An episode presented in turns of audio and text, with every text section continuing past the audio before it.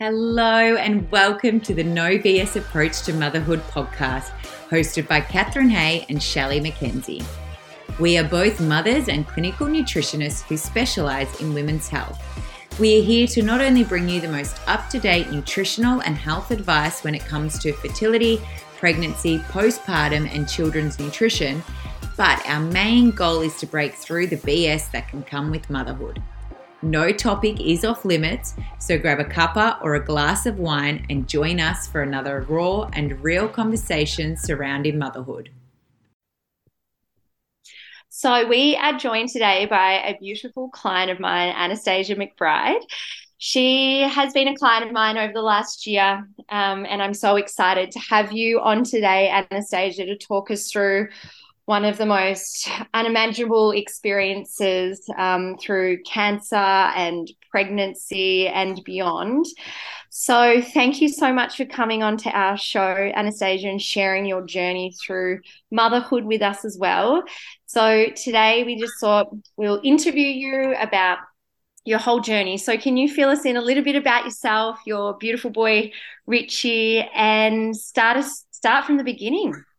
Okay. Um, well, yeah, so I'm Anastasia McBride. I have a beautiful, uh, almost five month old baby, Richie. Um, and my husband and I, we both met in Byron Bay where we lived, and we got married at the end of last year. Um, and during last year, we bought a house in Tasmania with the plan to move down after we got married and then start a family. So we were, you know, living our dream life in Byron, had the best time there, met, fell in love, got married, then made the move down to Tasmania. Um, and not long after we moved down, found out I was pregnant, which was all part of our plan. And um, it was, you know, we were so excited. We were about to move into our dream property, about to start our family. Um, my husband was he was working full time. I was working remotely for my employer in Byron Bay, so everything was just, you know, going to plan. Um, and then around my around about my 12 week scan, I was then diagnosed cervical cancer. So, leading up to that, when we to fall pregnant, I had a screening test done because my GP at the time recommended recommended it as part of the family planning process, just to make sure everything was healthy. I was due for one um, anyway, so he did that test, and it came back with abnormal cells, and that's all I was told. Yeah, and this is so lovely. When you when was your last smear prior to that one? Um, when I was about 27, so about five years ago. Yeah, so you waited that five years, which is recommended by our healthcare professionals, and then they said, okay, it's time. Now, did your GP? I remember you telling me it took a while. You know, you're kind of bouncing around GPs, and it wasn't until you found one that you really liked that suggested it might be time to do one. Is that right? Yeah, I just I'm I have always been a you know pretty healthy person, exercise regularly, eat really healthy, live a balanced lifestyle. Like I'm not a saint. I still like to indulge, but um, you know, on on overall, I I live a really healthy lifestyle. Um, so feel like I needed to see a, G- a GP regularly um, and did yeah definitely bounce between a few until I found one that I liked. My GP obviously recommended to get the blood tests done to check that everything was um, you know you know check the Hep B and HIV all that stuff. Make sure everything was all good before um, trying to conceive. Um, and then the other test she recommended was the cervical screening test. She looked it up and said, You're due for one anyway. Um, so I had that test done, and then that came back with the abnormal cells. Um, and we were, when I got the results for that, we were literally like a week or two out from moving to Tasmania. So she said, just get it checked out once you get there and um, don't leave it too long. Just just get on top of it as soon as you're there. So we moved down. It was right before Christmas. All of the specialists and GPs closed for about two weeks around that time down here. Um, and obviously, I asked around to get some recommendations on who would be good to see. Once I found someone that um, everybody spoke highly of, I went and saw her, but it was at the same time that I found out that I was pregnant. Um, uh-huh. So she, so we kind of focused more on the fact that I was pregnant and went through getting those blood tests done, um, the dating scan done. Um, and I said to her at the same time, I, I, have been told I have these abnormal cells um, and that I may need to get the LEP procedure. And that was that was kind of the only information that was given to me by the other GP um, back up north prior to coming down. So I feel like even in that process, there was a little bit of a breakdown in communication.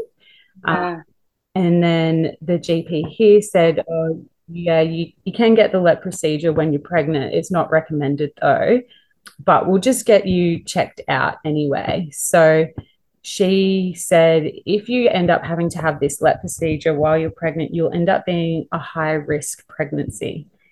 So, what I'll do is refer you to the hospital system because you'll end up having to see an obstetrician, and that way you'll get that continuity of care throughout your pregnancy rather than having to go to a, a private specialist and then dealing with the hospital system on top as well.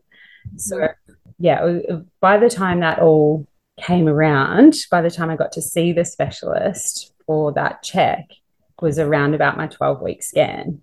Um, so I had my 12 week scan. We were so excited. Baby was looking healthy, happy. And it was really interesting at that scan. The sonographer said, Oh, it looks like there is some sort of infection happening. He's like, I'm not really sure what it is. It could be a benign cyst. Um, worst case scenario, you might end up having to have a cesarean birth. And we're like, okay, cool, no worries. Didn't really think twice about it.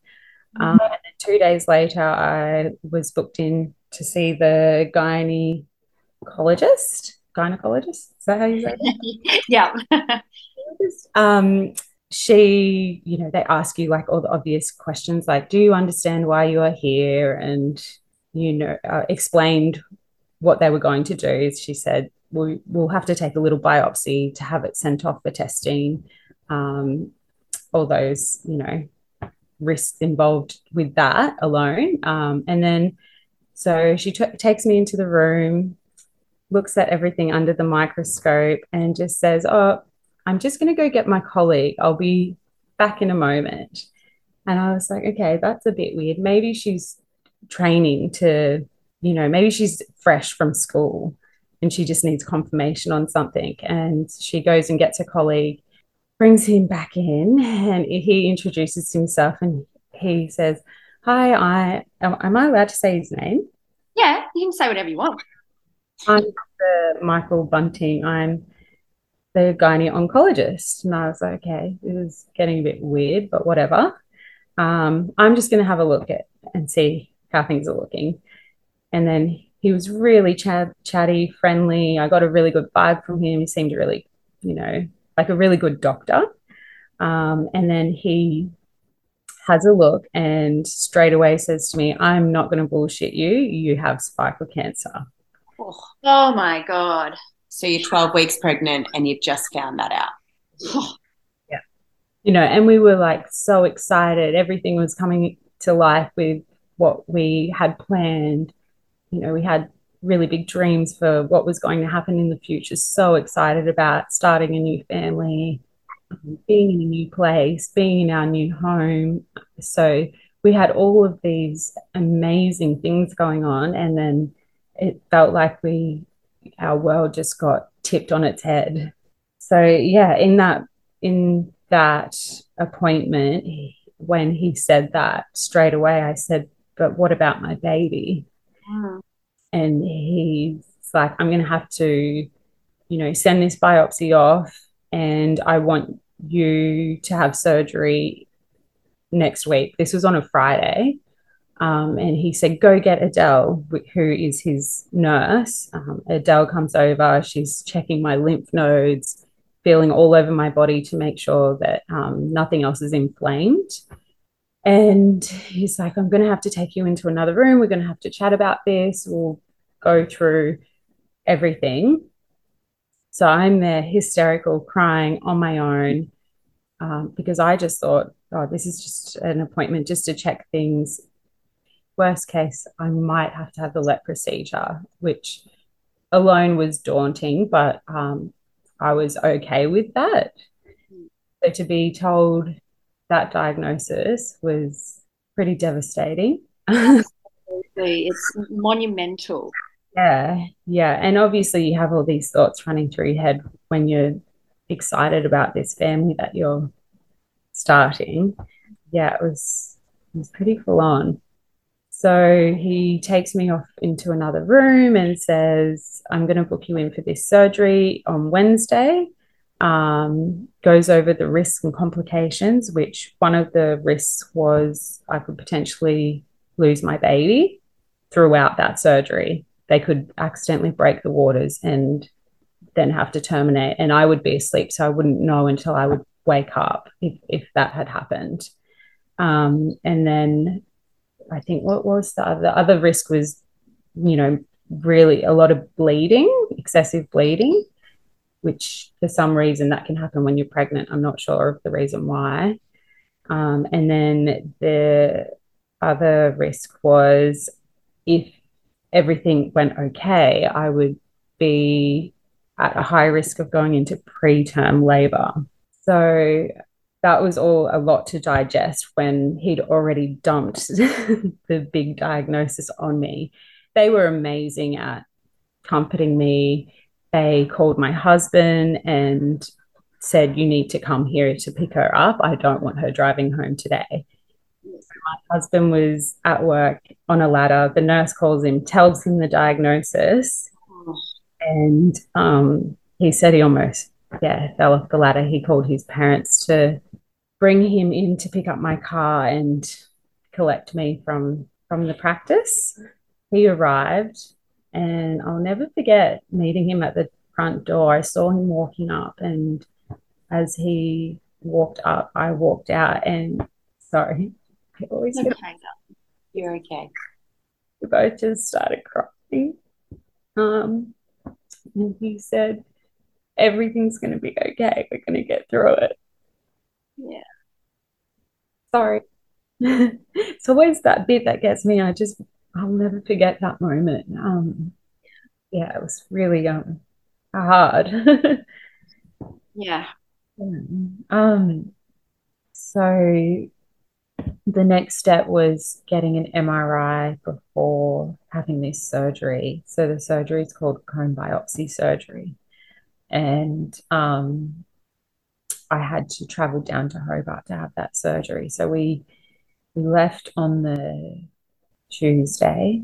We I had the MRI on the way down and then we stayed down there the night before and the night of the surgery, just so we were close to the hospital and the specialists. Um, and then that was on, so I was diagnosed on the 11th of February. And then on the 16th of February, I had the cone biopsy procedure. Mm-hmm. And keep in mind, this is, you know, COVID was running rampant at this point in Tasmania. They had done a pretty good job at keeping it at bay, but it was starting to flare up at that point. So when I went to the hospital to have the surgery done, I had to go by myself. Mm. And they were doing all the administration forms, and the nurse was asking me all the questions. And so you're pregnant? Yes, I'm pregnant. And do you understand what you're here for today? I obviously start crying again. So she calls the surgeon, who is the, the person that actually diagnosed me. He yeah. works in that clinic once a fortnight. So I was very lucky he was there that day. Mm. So he had everything rushed through for the following week really quickly. Then he um, he said to the nurse, Where is her husband?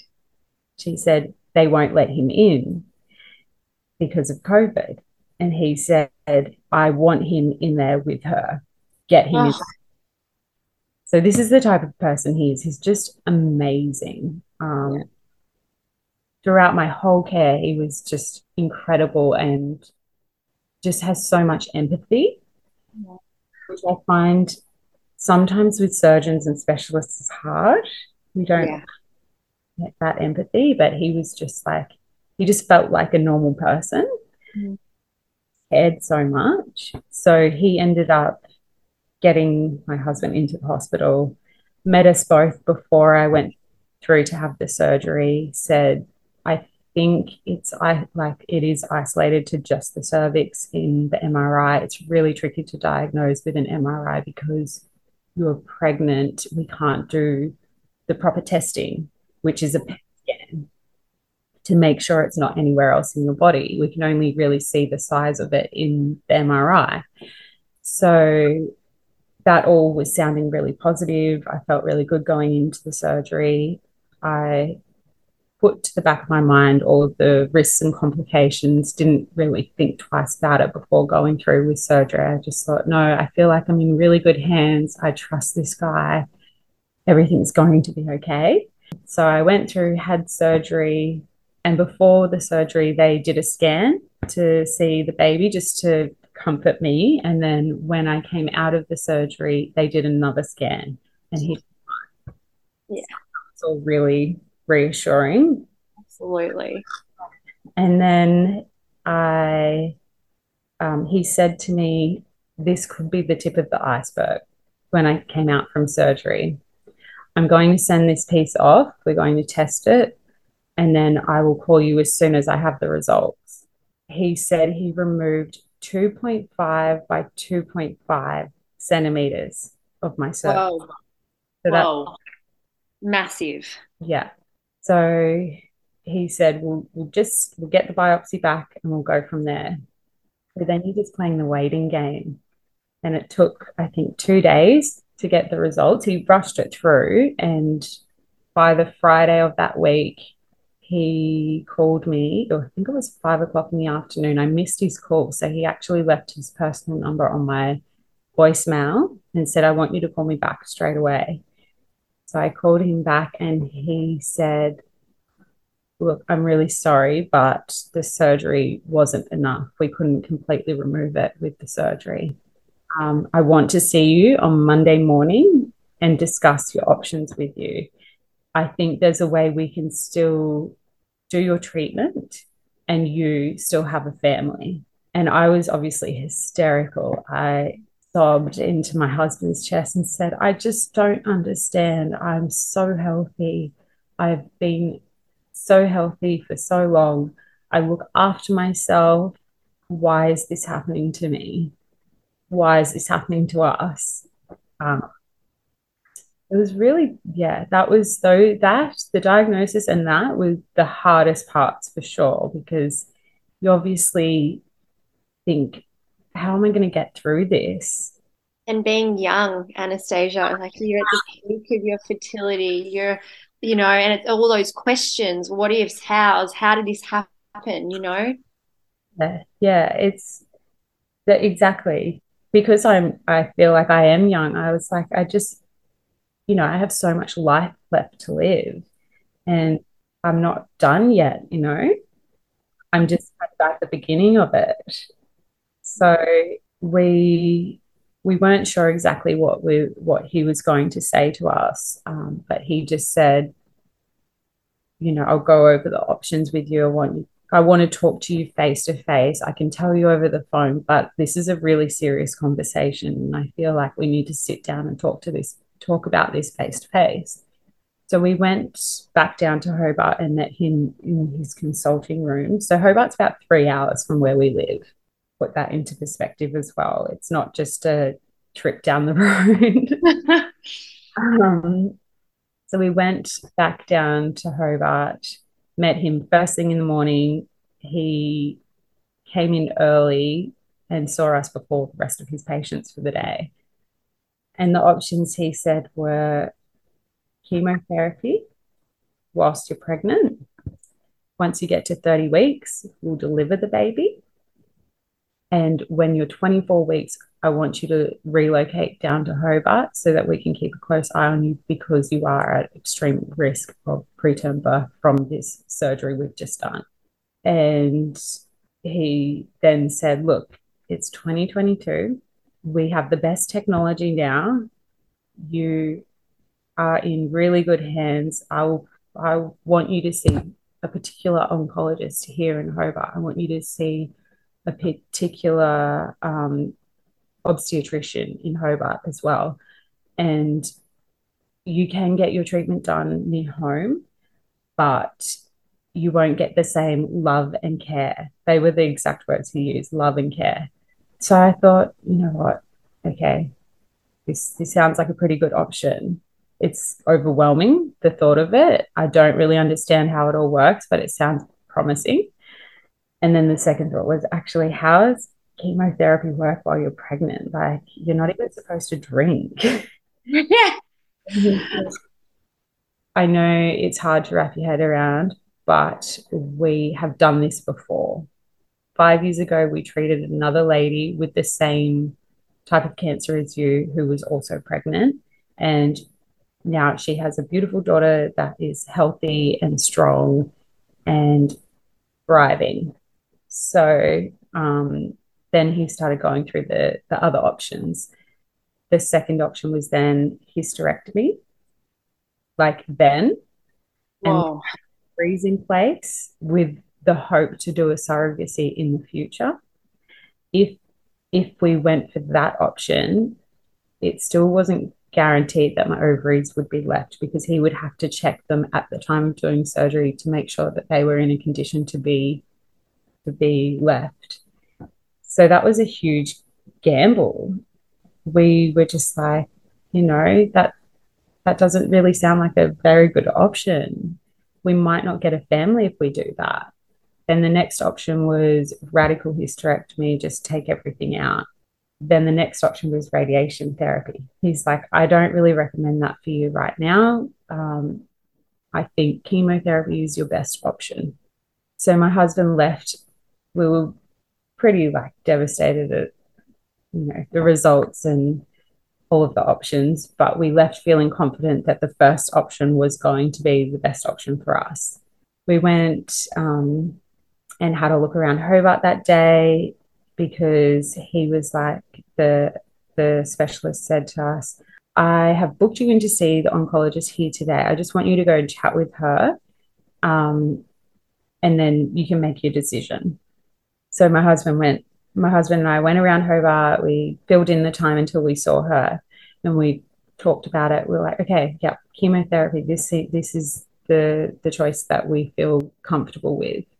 It's all overwhelming. Like having a baby at 30 weeks, it's so young and fresh.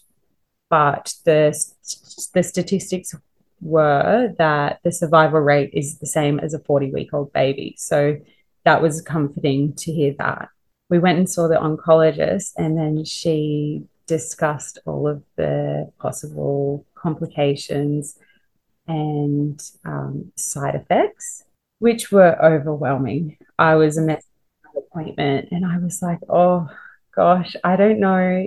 Now I don't know if this is the right choice. Um, you know, you could I could possibly go deaf. I could get permanent numbness and tingling in my hands and feet.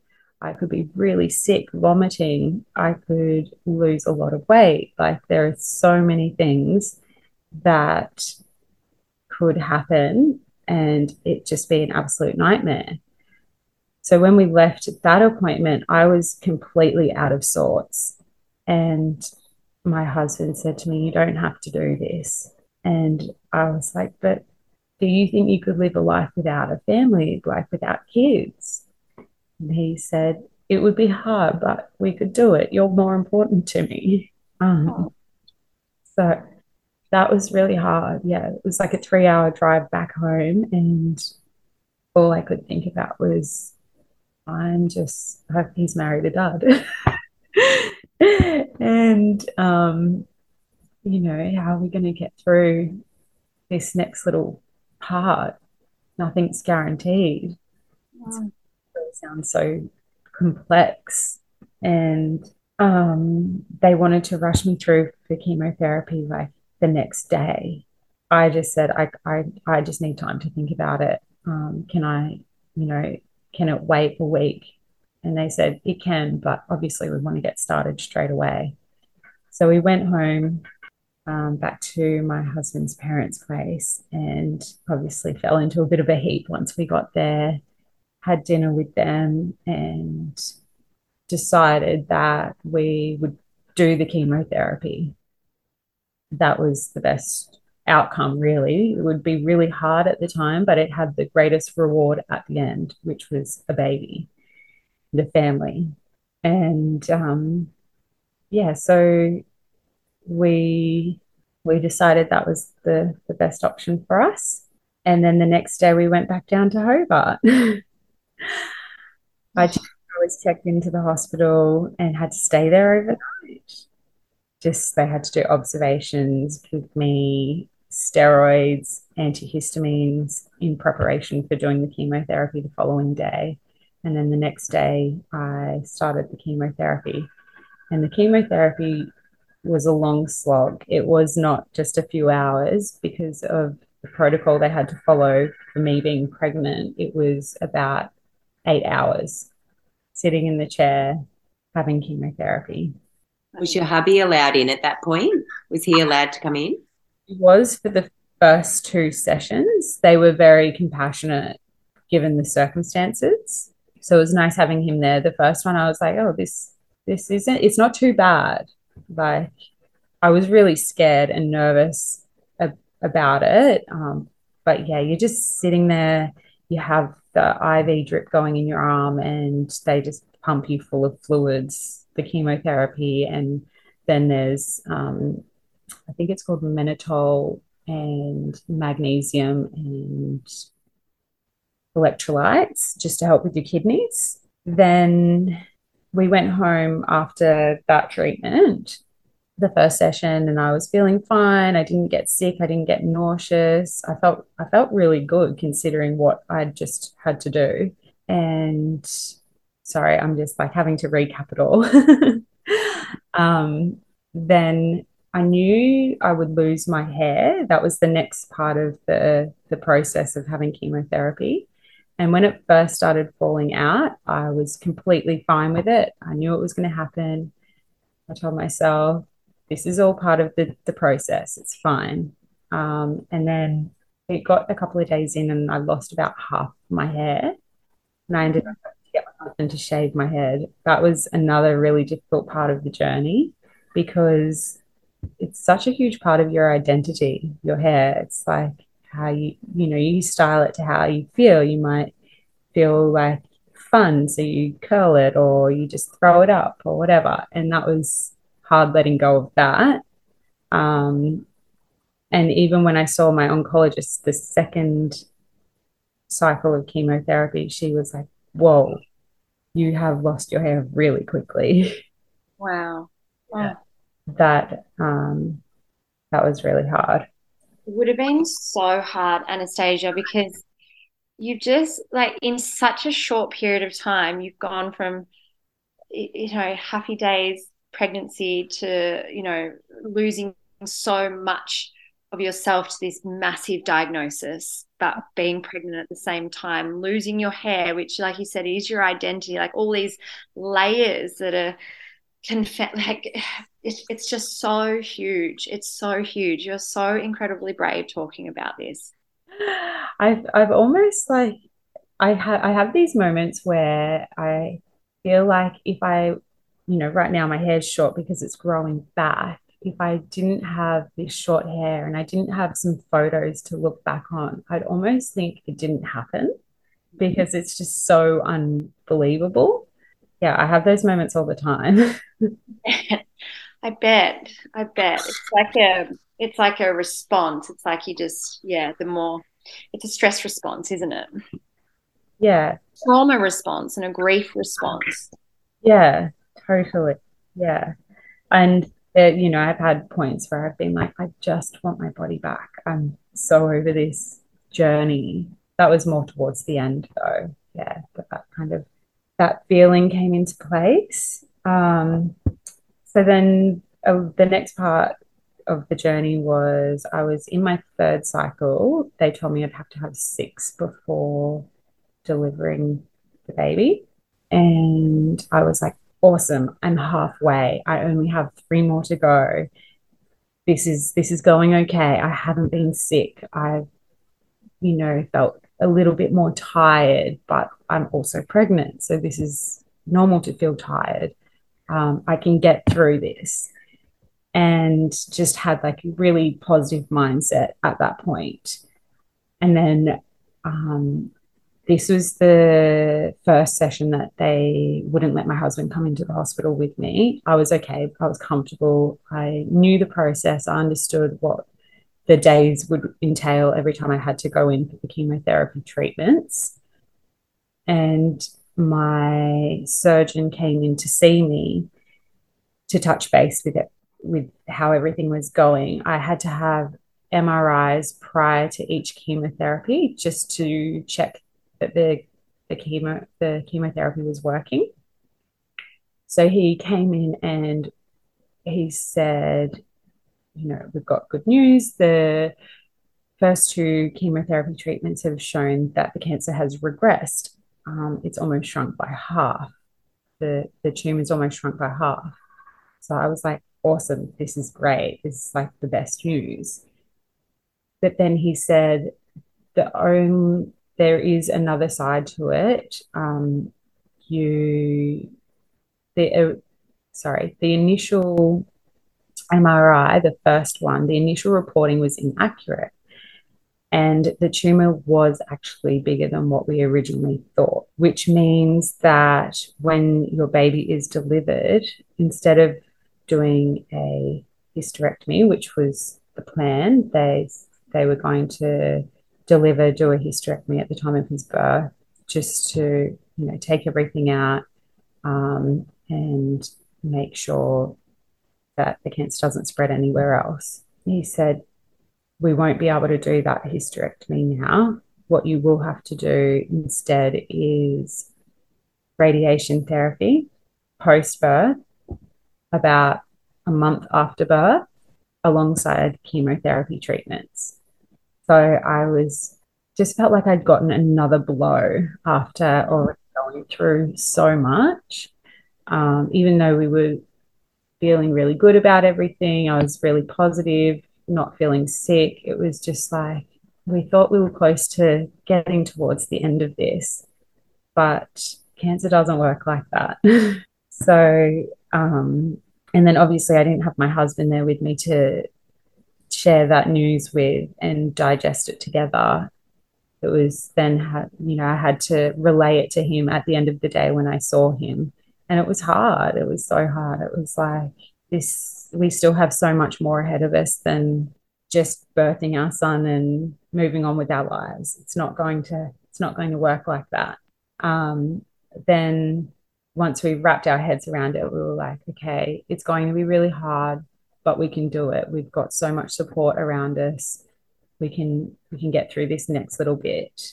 They um, they also decided that they would let me go to 34 weeks and move down to Hobart at 28 weeks. So we would have more time at home being in our own space and our baby could develop longer in my stomach before being delivered, which to us felt better than delivering him at 30 weeks. so then we got to 28 weeks. We moved down to Hobart, and by that point, I was having to go into the hospital like every week just to see my obstetrician, midwives, oncologist, um, my surgeon, discussing the next steps involved in the treatment and um, checking that the baby was healthy and happy, which he was we we were quite lucky we got to have so many scans with him just to give us that reassurance um, that everything was progressing the way that it should and that he was happy and healthy. Um, once i was 34 weeks he was delivered.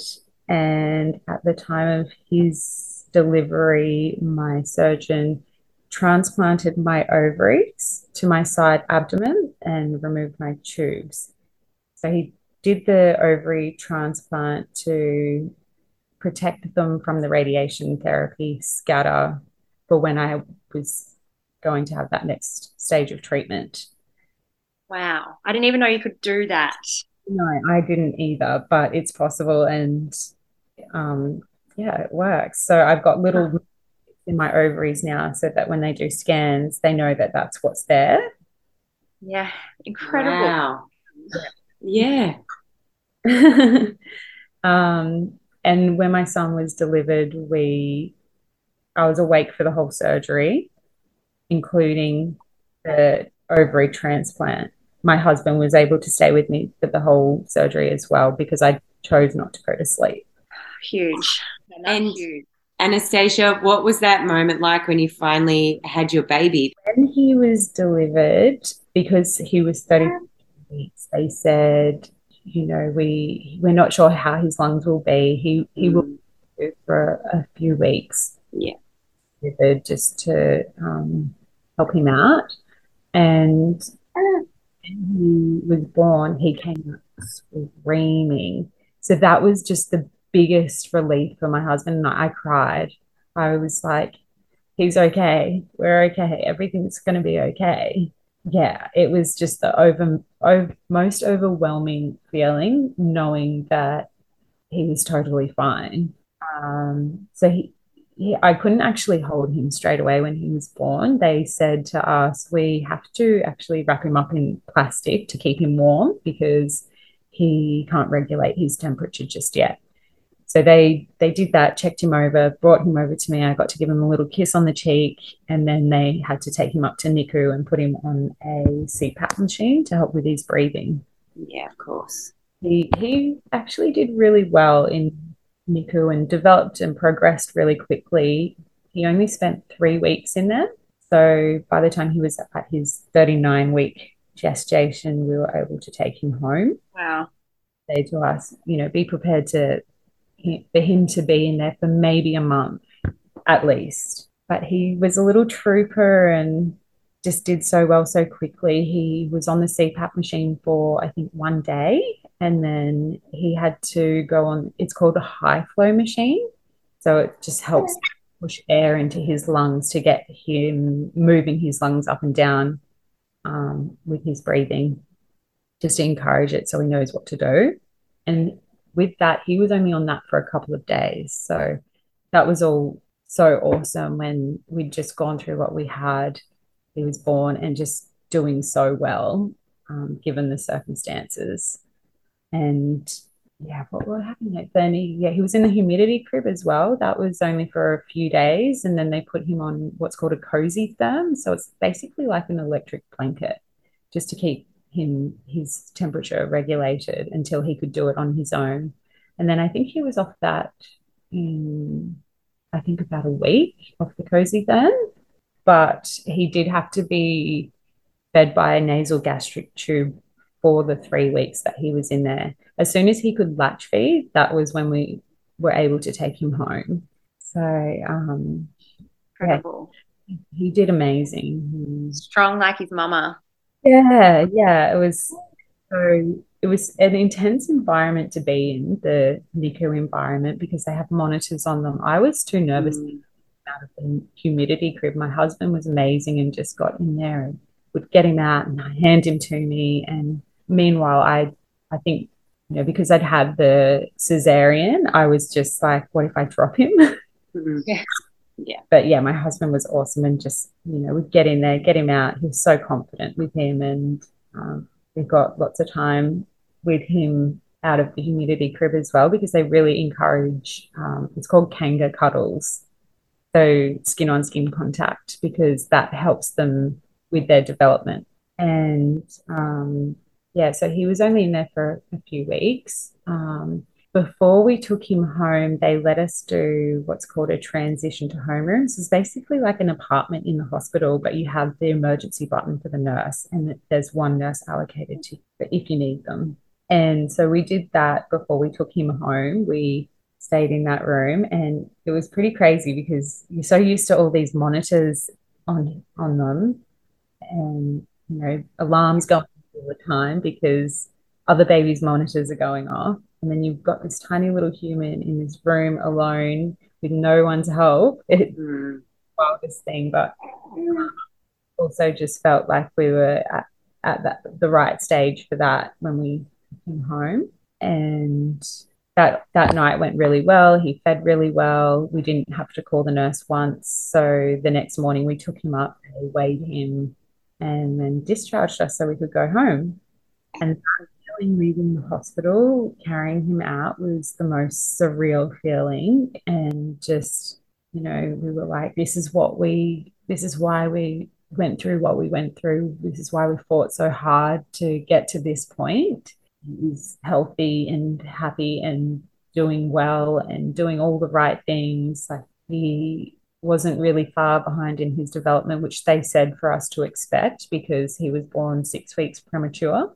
And so we we did the three hour drive back home, and I sat in the back seat the whole way and watched him breathing because I was just so nervous. and then we got home and we, we pretty much cried. My husband's parents were waiting for us with the fire on. The house was nice and cozy, and it just felt amazing to be at home after being away for three months because we were in Hobart for three months prior to delivery, and then the last three weeks after he was born. And um, and then I had to have a PET scan the day after we got home. Whoa, straight back into it. So three weeks into you know post surgery, still recovering from a cesarean. Um, and they actually had to do a bigger incision for my cesarean due to the other surgery involved with the ov- ovarian transplant. So um, I was still, you know, sore. I wasn't fully, you're not fully recovered at that point. Um, No, it's like six weeks for they they say six weeks for a cesarean recovery. yeah, like it's, Mm. you know, I didn't feel it walking around, but getting in and out of bed, it was tricky. I'd have to roll onto my side and leverage myself up because it was painful to, to get up. So then I had the the PET scan the following day after we arrived home.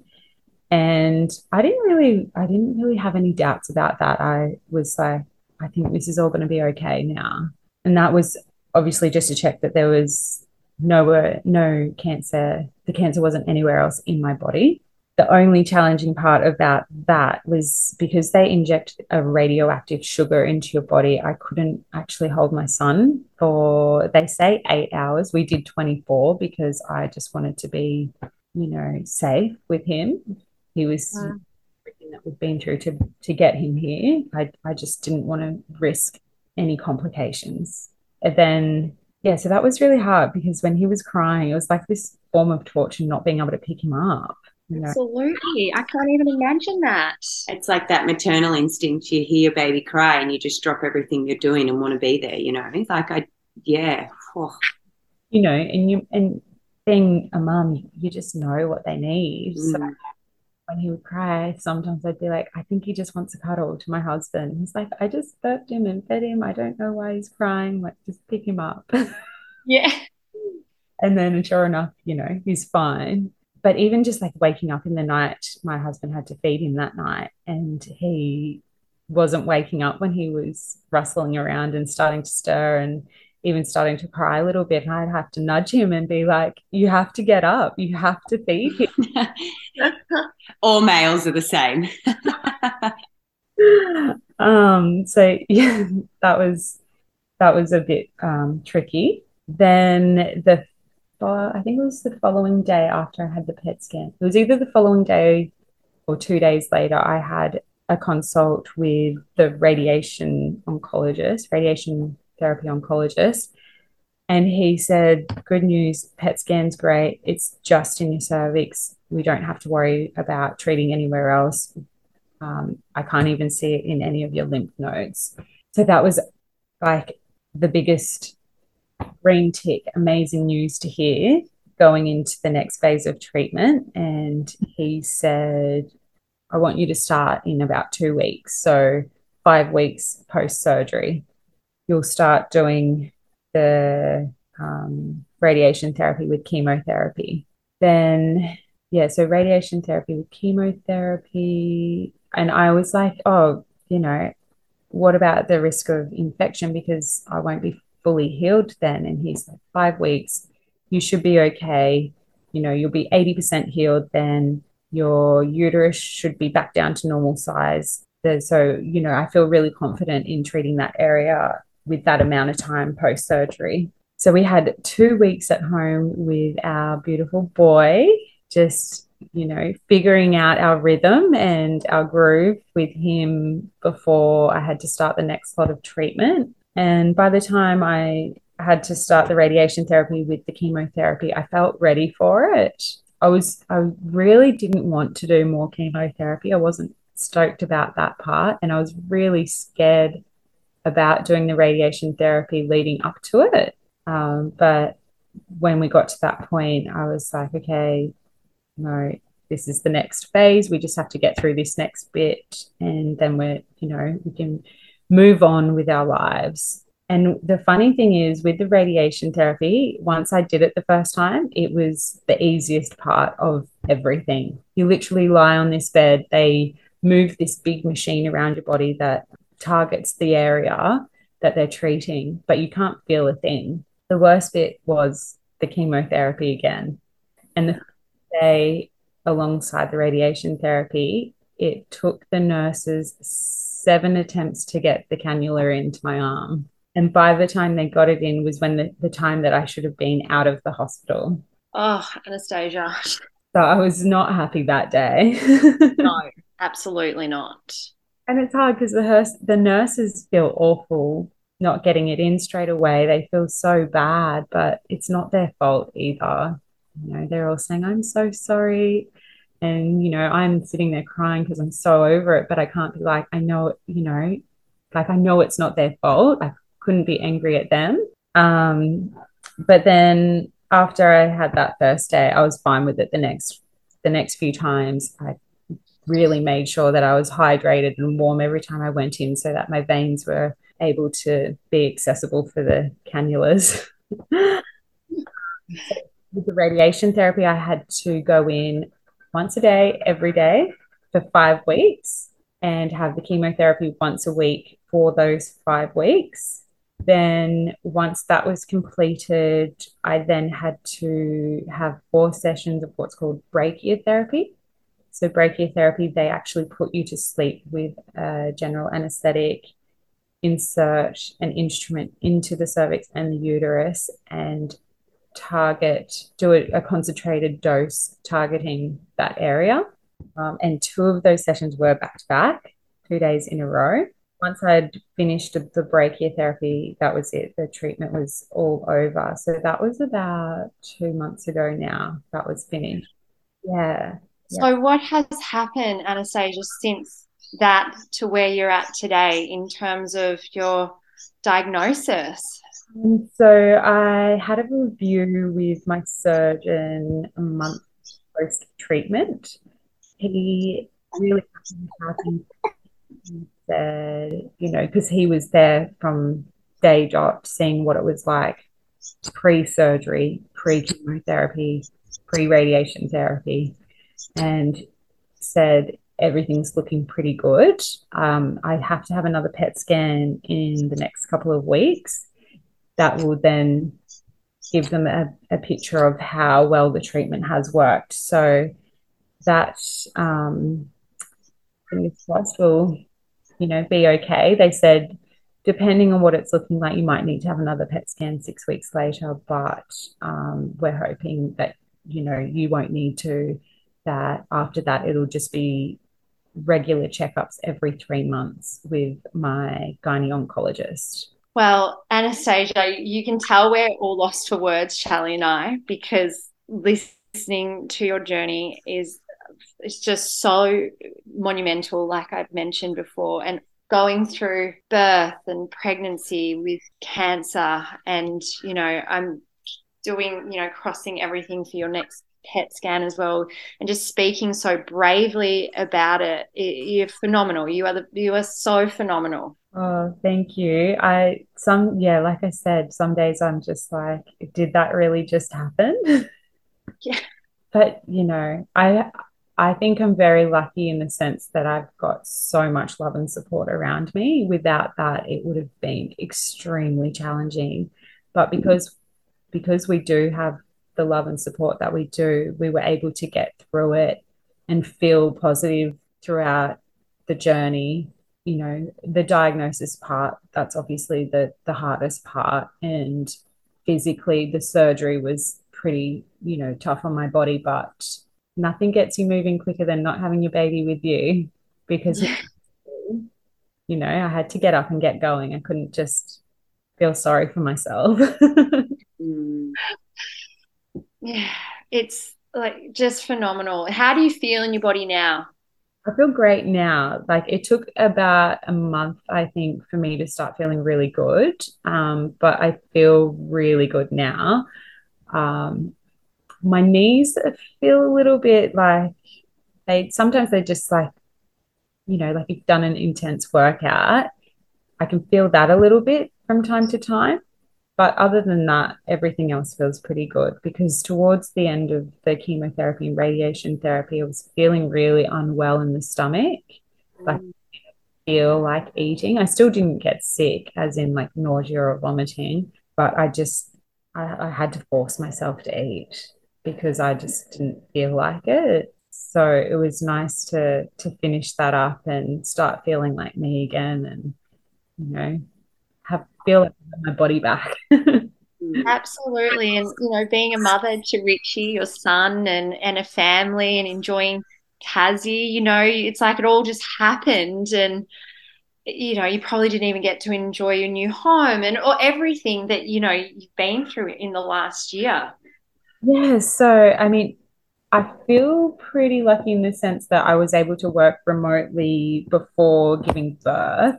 So I, I, um, you know, spent a lot of time at home in a safe, what felt like a safe place for me to heal and process the journey. And yeah, and then you know, obviously completing treatment, just enjoying being a mum for the for the first time because he's my first baby and my last. I won't be able to have any more kids now because of the surgery that I had, um, then removing my tubes and transplanting my ovaries it's just not even possible anymore. And the radiation therapy has killed my uterus essentially. So um, it's been really nice to just enjoy my time with him, not having to leave and go into the hospital every day. And, you know, just, yeah, he's the best little thing ever. you know, their smiles just light up your, your day, your world. And to just soak that up and not have to worry about leaving every day has been so nice. You know? Yeah, yeah, for sure. That's just yeah, incredible. That that bond you'll always have with him too. And lovely. Before we have to wrap it all up, is there anything you want to say to our listeners about you know cervical cancer cervical cancer screening because I, like we said at the start it's not talked about it's it's just you know, you know it's kind of like oh yeah you kind of do a few pap smear. It's like not something that's in the forefront of a lot of our minds. So anything you'd like to say to anyone? I just i think for young women especially like even in your early 20s just make sure you go get it done. Talk to your family about if there's any history of it in your family because I didn't know until I was diagnosed that my auntie on my dad's side um, had cervical cancer. She had treatment. She's in remission now um, and has been for a really long time.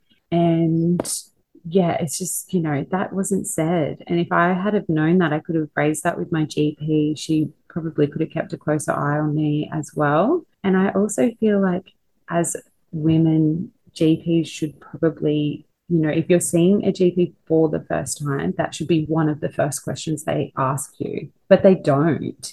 It's on us to stay on top of it essentially. And, you know, five years, are you really going to remember the exact date you had your last pap smear? No.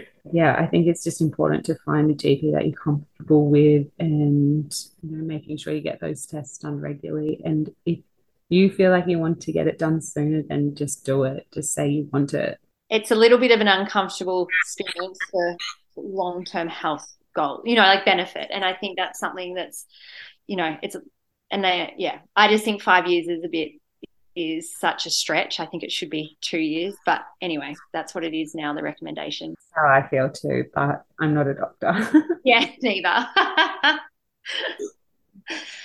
So, thank you so much for sharing your story, your journey. And we cannot thank you enough for coming on our show and spreading awareness and being vulnerable and sharing something that you obviously have. You know, you're not, you know, you could tell you were thinking about all the, the, the nitty gritty of it all too. So, uh, you know, bringing all of that to the forefront, I know that would have been massive for you today, also, Anastasia. And we're just so lucky to have had you on. So, thank you so much. Thank you pleasure. I think if it can help a few people and um, raise a bit more awareness about it, then I'm so happy to talk about it. And, you know, if anyone needs to talk to someone about it, I'm more than yeah happy to do that too. Um, and if you are pregnant and you get diagnosed with cancer, it is still possible to have your baby. mm. Yeah, that's so good to hear. And you know, Katherine and I were were saying um, off air, it was a little while ago actually, but we were saying when you're in your 20s or 30s, you just think you're bulletproof to these sorts of things. Like no one in their 20s or 30s thinks they're going to have cancer. You know what I mean? So I know, you know, I've certainly had a kick up the butt lately just hearing other women's stories to go and make sure I've got all my screenings, my checks done because we're not bulletproof. Doesn't matter how healthy we are. Exactly. It's um it's yeah, you you something you just don't have control over. You no. Face. Um, yeah. You're not invisible if you try. yeah. and Anastasia will tag you um, in the episode as well. So if there is anyone that does want to reach out to you, are you happy for us to do that? That's totally fine because when I was pregnant, um, the Cancer Council actually connected me with a lady who went through something similar to me to talk to her about her process and um, I found that really helped a lot. If I if I didn't have her to talk to, I would have struggled at the idea of everything being okay towards the end. Yeah, amazing. Thank you. Amazing. Well, thank you so so much again, lovely, and we are wishing you all the best with the rest of your journey. And yeah, thank you again for sharing your story and sharing Richie with us, your beautiful son. My pleasure. Mm-hmm. All right. Well, we'll chat to you soon. Bye. Thank you. Bye. Thank you so much for listening. If you have enjoyed this episode, please subscribe and leave a five star review. That way, we can continue to inspire and reach more mamas around the globe. If you would like to get in contact, request a guest or topic, then head to the No BS Approach to Motherhood Instagram page and send us a direct message. Otherwise, until next episode, stay sane, mama.